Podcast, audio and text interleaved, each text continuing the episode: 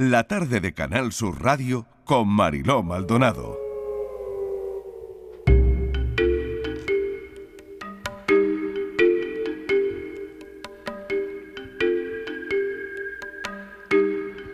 Vuelve Patricia Torres para la tarde en tu búsqueda. Patri, bienvenida de nuevo. Hola, Marilo, buenas tardes. Se busca un hombre de 58 años en Adra, en Almería. Sí, se trata de Fernando González Fernández, que lleva desaparecido desde el pasado 20 de octubre, mide 1,80, pesa 90 kilos, tiene los ojos marrones y el pelo castaño. No ha trascendido más datos sobre su desaparición, pero su imagen ha sido difundida por el CNDES, el Centro Nacional de Desaparecidos, para su identificación. Si tiene alguna pista sobre este hombre, sobre Fernando, pues se pueden poner en contacto con la Guardia Civil al 062 Marilo. Buscan eh, también a un joven de 19 años y a su hijo de 22 meses han desaparecido en Zaragoza. Sí, la Policía Nacional ha lanzado una alerta pidiendo la colaboración ciudadana para encontrar a María Castidad Jiménez Jiménez y su hijo Lorenzo, de los que se desconoce el paradero desde el pasado viernes 25 de octubre. La madre tiene 19 años y su bebé tan solo 22 meses de edad. En las fotos facilitadas por la policía para su difusión se aprecia que la joven tiene ojos claros, el pelo largo teñido de color cobrizo. Mide 1,65 y pesa unos 60 kilos. Según los datos facilitados por sus allegados, la última vez que se la vio vestía una malla grise, una sudadera de color blanco y unas deportivas grises. El niño, por su parte, es moreno, con los ojos marrones, mide 70 centímetros y pesa unos 11 kilos. Su entorno apunta que cuando desapareció era transportado en una sillita de color negro con la capota marrón. La policía solicita cualquier información al respecto para intentar localizarlos cuanto antes. Se puede aportar eh, esa información en cualquier comisaría o a través del teléfono 091. Además, la Asociación SOS Desaparecidos pone a disposición dos números de teléfono para ayudar en la localización. Se trata de los números 642 650 775 y 649 952 957. También Mariló facilita la dirección de correo info para quien prefiera escribir cualquier pista o información sobre su paradero. Hace una semana fue detenido Jesús Pradales, es pareja de Juana Canal. 19 años después de su desaparición, confesó que la descuartizó en Madrid, que ocultó sus restos en la finca de Ávila. Hemos conocido que las escuchas telefónicas a las que sometieron a Jesús, la verdad es que hicieron que se pudiese esclarecer Hmm. este caso y precipitaron su detención. Sí, hemos querido hoy hacer un resumen de este caso. Mariló, en dependencias policiales confesó lo que los investigadores y la familia de ella sospechaban desde que se reactivó el caso este verano, que la mató, que la descuartizó y la enterró cerca de su pueblo en Ávila y siguió con su vida 19 años como si nada.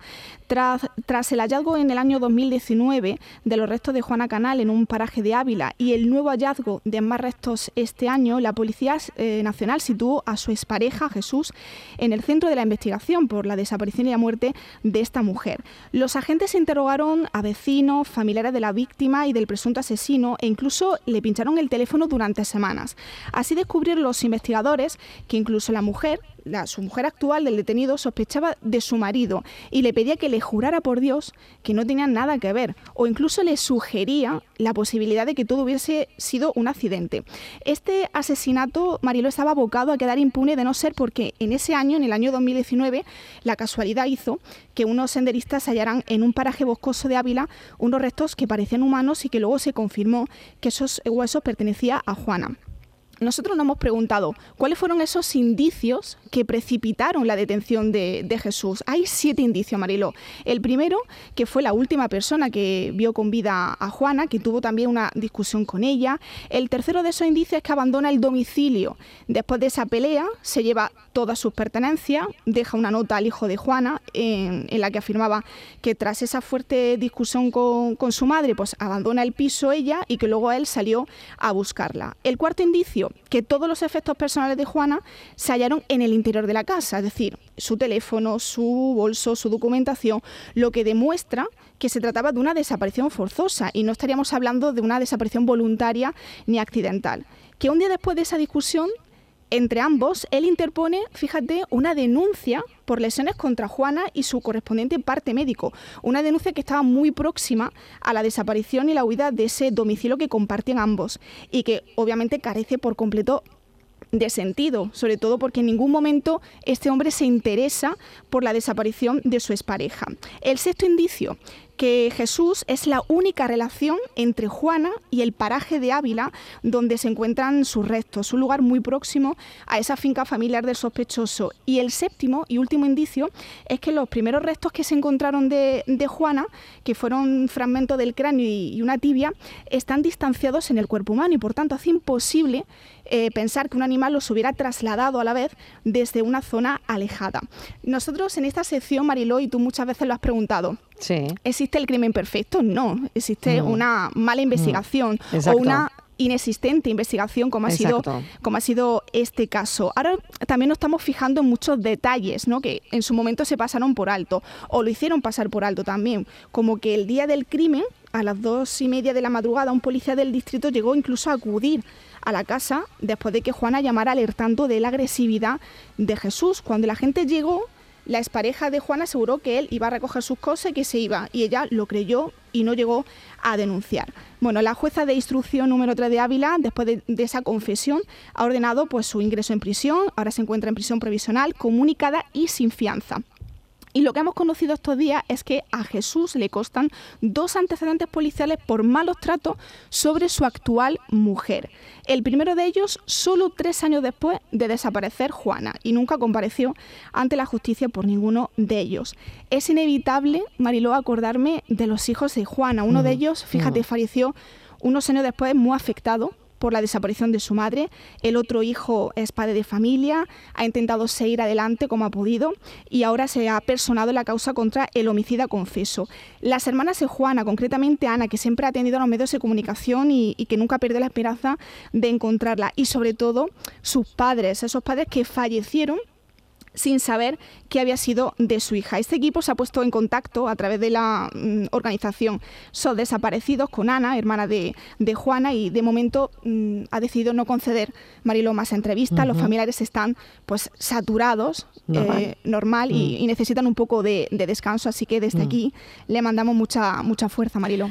Desde luego que sí, toda la fuerza del mundo por el giro que eh, ha dado este, este caso, pero que verdaderamente hace que los familiares Mm. puedan empezar el duelo, Patricia, tan importante. Tan importante. importante. Y que ya van cerrando esa etapa tan dolorosa mm. que no le permite avanzar tan dura y que lo está siendo ahora mismo también, ¿no? Claro, claro, porque van conociendo poco a poco mm. mucho más datos, ¿no? Mucho más datos y muchas más cosas, ¿no?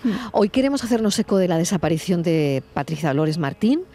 Eh, salimos de Andalucía para ello, nos situamos en, en Las Palmas de Gran Canaria, porque este mes se cumplirán cuatro meses de su desaparición.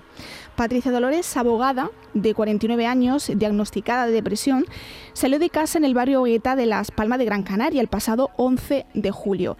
Llevaba su documentación y sus llaves, pero se marchó sin su teléfono móvil. Desde entonces no hay rastro de ella. Se ha batido la isla por tierra y mar, pero nadie la ha visto. Y Javier, su hijo, eh, necesita la ayuda de todos y todas para poder localizarla porque no sabe en qué estado puede estar ni en qué sitio, Mariló. Javier, bienvenido a la tarde en tu búsqueda. ¿Cómo, ¿Cómo estáis? ¿Cómo está la familia? ¿Cómo te encuentras tú? Hola, buenas tardes. ¿Qué tal? Buenas las palabras, pues afectados, afectados. Muy afectados. Mm. Cuatro meses y ¿qué se sabe del caso, Javier? Mm, ¿Cómo va la investigación? Pues la verdad que a esta altura lo único que sabemos es que tenemos una pista en el barrio de La Garita, en la costa de Telde, pero fuera de ahí no tenemos nada, absolutamente nada. ¿Cómo te enteras, Javier? Soy Patricia. Eh, buenas tardes. ¿Cómo te enteras de, la desaparición de tu madre? A ver, yo estaba cubriendo un servicio nocturno, trabajaba de vigilante de seguridad y al volver a la mañana siguiente volví cuatro horas tarde al domicilio por un retraso del relevo. Eh, al volver yo al domicilio ya me encuentro con mi tía que vemos que mi madre no está encontrada en casa. ¿Qué hacemos en ese momento? Pues yo, mm, después de unas 15 horas de servicio continuado, descanso un poco, mi tía va a presentar la denuncia y esa misma tarde yo inicio una búsqueda. cubriendo lo que es toda la zona norte de la isla y toda la zona este, la de zonas de costa. Hmm. Porque ella era muy fanática del mar, le encantaba siempre estar en contacto con la naturaleza y yo pues teniendo eso en mente pues decido movilizarme con mi pareja y con equipo de búsqueda, con linterna, guantes anticorte y demás cosas para poder, en caso de una situación complicada, pues poder actuar y prevenir las autoridades. Pero fue todo en vano. Después de ahí fue todo un mes completo de búsqueda, cubriendo mar y tierra por toda la isla. Con una pequeña embarcación familiar salimos al mar para ver la costa desde el mar y batimos lo que es todo barrancos, pueblos de montaña, zonas de costa, ciudades, eh, poniendo carteles, avisando nosotros personalmente a la policía local, ya que la Policía Nacional no dio aviso a los cuerpos locales de, la desaparición, íbamos pueblo por pueblo dando los carteles en comisarías y organizando pues, de búsqueda con ONG, eh, son como pueden ser el GIORS o el GEDE. Hmm. ¿Y cómo se encontraba Javier, tu madre, días antes de su desaparición? Porque nosotros hemos dicho que, que ella estaba pasando hmm. por un momento anímico complicado, ¿no? Sí, sí, estaba... A ver, la depresión la llevaba arrastrando lo que son ya unos 7, 8 años, calculado así a voz de pronto. Hmm. Eh, con diferentes, bueno, inicialmente se tuvo un ingreso en un centro hospitalario aquí de la isla, eh, de posterior a ese ingreso hubieron más llamadas, hubieron más cuadros ansiosos en la casa, decidimos llevarla nosotros personalmente al hospital, muchas veces tuvo que venir la ambulancia aquí y siempre que llegaba al hospital pues le decían que no, que lo de ellos no era una enfermedad, que era para curarse en casa. Claro, nosotros, eh, ante esa situación, pues mi tía y yo íbamos turnándonos mm. para hacer los cuidados, cuando yo no estaba, estaba mi tía, cuando mi tía no estaba, estaba yo. Pero claro, mi trabajo tampoco me permitía estar largas temporadas aquí porque tenía turnos de 12 horas. Mm. Con lo cual había momentos en los que ella, pues al sentirse más nerviosa, sentirse aún más dentro de esa depresión, pues ya aprovechaba para hacer cosas como esta. Y hemos visto que esta pues ha ido para bastante barco. Tu madre incluso pidió eh, su ingreso durante años en repetidas eh, ocasiones. ¿Tú consideras que los médicos no, no, le dieron importancia al estado de salud de tu madre? Pero en mi humilde opinión, que yo me considero que tras vivir esta experiencia conozco un poco esta enfermedad de dentro, yo no sé ah, de forma profesional cómo se trata, no sé por, de forma profesional cómo se actúa, pero yo por lo que me, por lo menos mi, mi humilde opinión puedo ver que ha habido cierta dejadez, cierta dejadez en el hecho de que una persona que presenta el cuadro que presenta a mi madre, sea mi madre, sea otra. En este caso estamos hablando de ella. Eh, al acudir a un centro hospitalario en tantas ocasiones, tantísimas ocasiones, porque fueron muchísimas durante años, muchísimas. Prácticamente había meses incluso que éramos cuatro, tres veces al mes.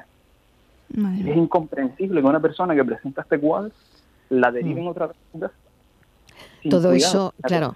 Javier, disculpa que te interrumpa, pero eh, mm. todo eso está más que documentado, ¿no? en, su, en su historial médico, además, ¿no? Mm. Y tenemos partes médicos escritos en casa, sí, sí. Y además, cuando hablamos, Marilo, también del protocolo de búsqueda, cuando hablamos de desapariciones involuntarias, que incluye que aunque esas personas se vayan por voluntad propia, eh, sufren problemas de salud mental, en el caso de, Patricia, ¿no? Eh, que, tiene una depresión, eh, que son considerados eh, como un factor esencial a considerar en tanto que puede incluso influir en el, en el desarrollo del proceso de, de, tomar decisiones ¿no? de una persona. Mm. Javier, ¿se han hecho batidas por dónde? ¿Por dónde habéis buscado? hemos buscado literalmente por toda la isla, por toda la isla. Sur, norte, este, oeste, barrancos, cuevas, casas abandonadas, edificios abandonados, costas, con la marcación revisado todo lo que es la costa desde fuera, que quieras o no se tiene otro punto de vista. Pero claro, ya es que hemos agotado tantas opciones y tan rápido se agotaron porque son prácticamente dos meses en la calle desde las 8 de la mañana hasta las 3 de la mañana del día siguiente fácilmente, día tras día, noche tras noche y no ha salido nada. Y la policía a estas alturas tampoco nos sabe comunicar nada prácticamente desde el mismo día que su desaparición. Tengo, tengo una foto de ella aquí abierta. Es, una, es una mujer sonriente. Eh, decís de ella que es una mujer cariñosa, activa, amante de la natación, mm, que salía a menudo a correr, eh, a caminar, pero que atravesaba ese momento difícil y complicado de depresión, ¿no? Sí, siempre una persona súper jovial, súper amable, siempre estaba atento con todo el mundo. Es que lo que digo siempre, fuera dentro de casa, fuera en la calle, con cualquier persona en la calle que necesitara ayuda, ella iba a estar ahí. y lo demostraba día tras día. Pero mm. claro, con, esta, con este tema, pues al final un psiquiatra le dijo que no saliera, que no hiciera deporte, que no cogiera el coche y demás, y al final eso empezó el debacle, como digo yo, y creo que fue un punto de inflexión. Y a partir de ahí fue todo cuesta abajo, porque claro, ya le impedía hacer las ciertas cosas que le liberaban, pues entendiendo esta situación, pues ya vamos viendo más o menos por dónde va el tema.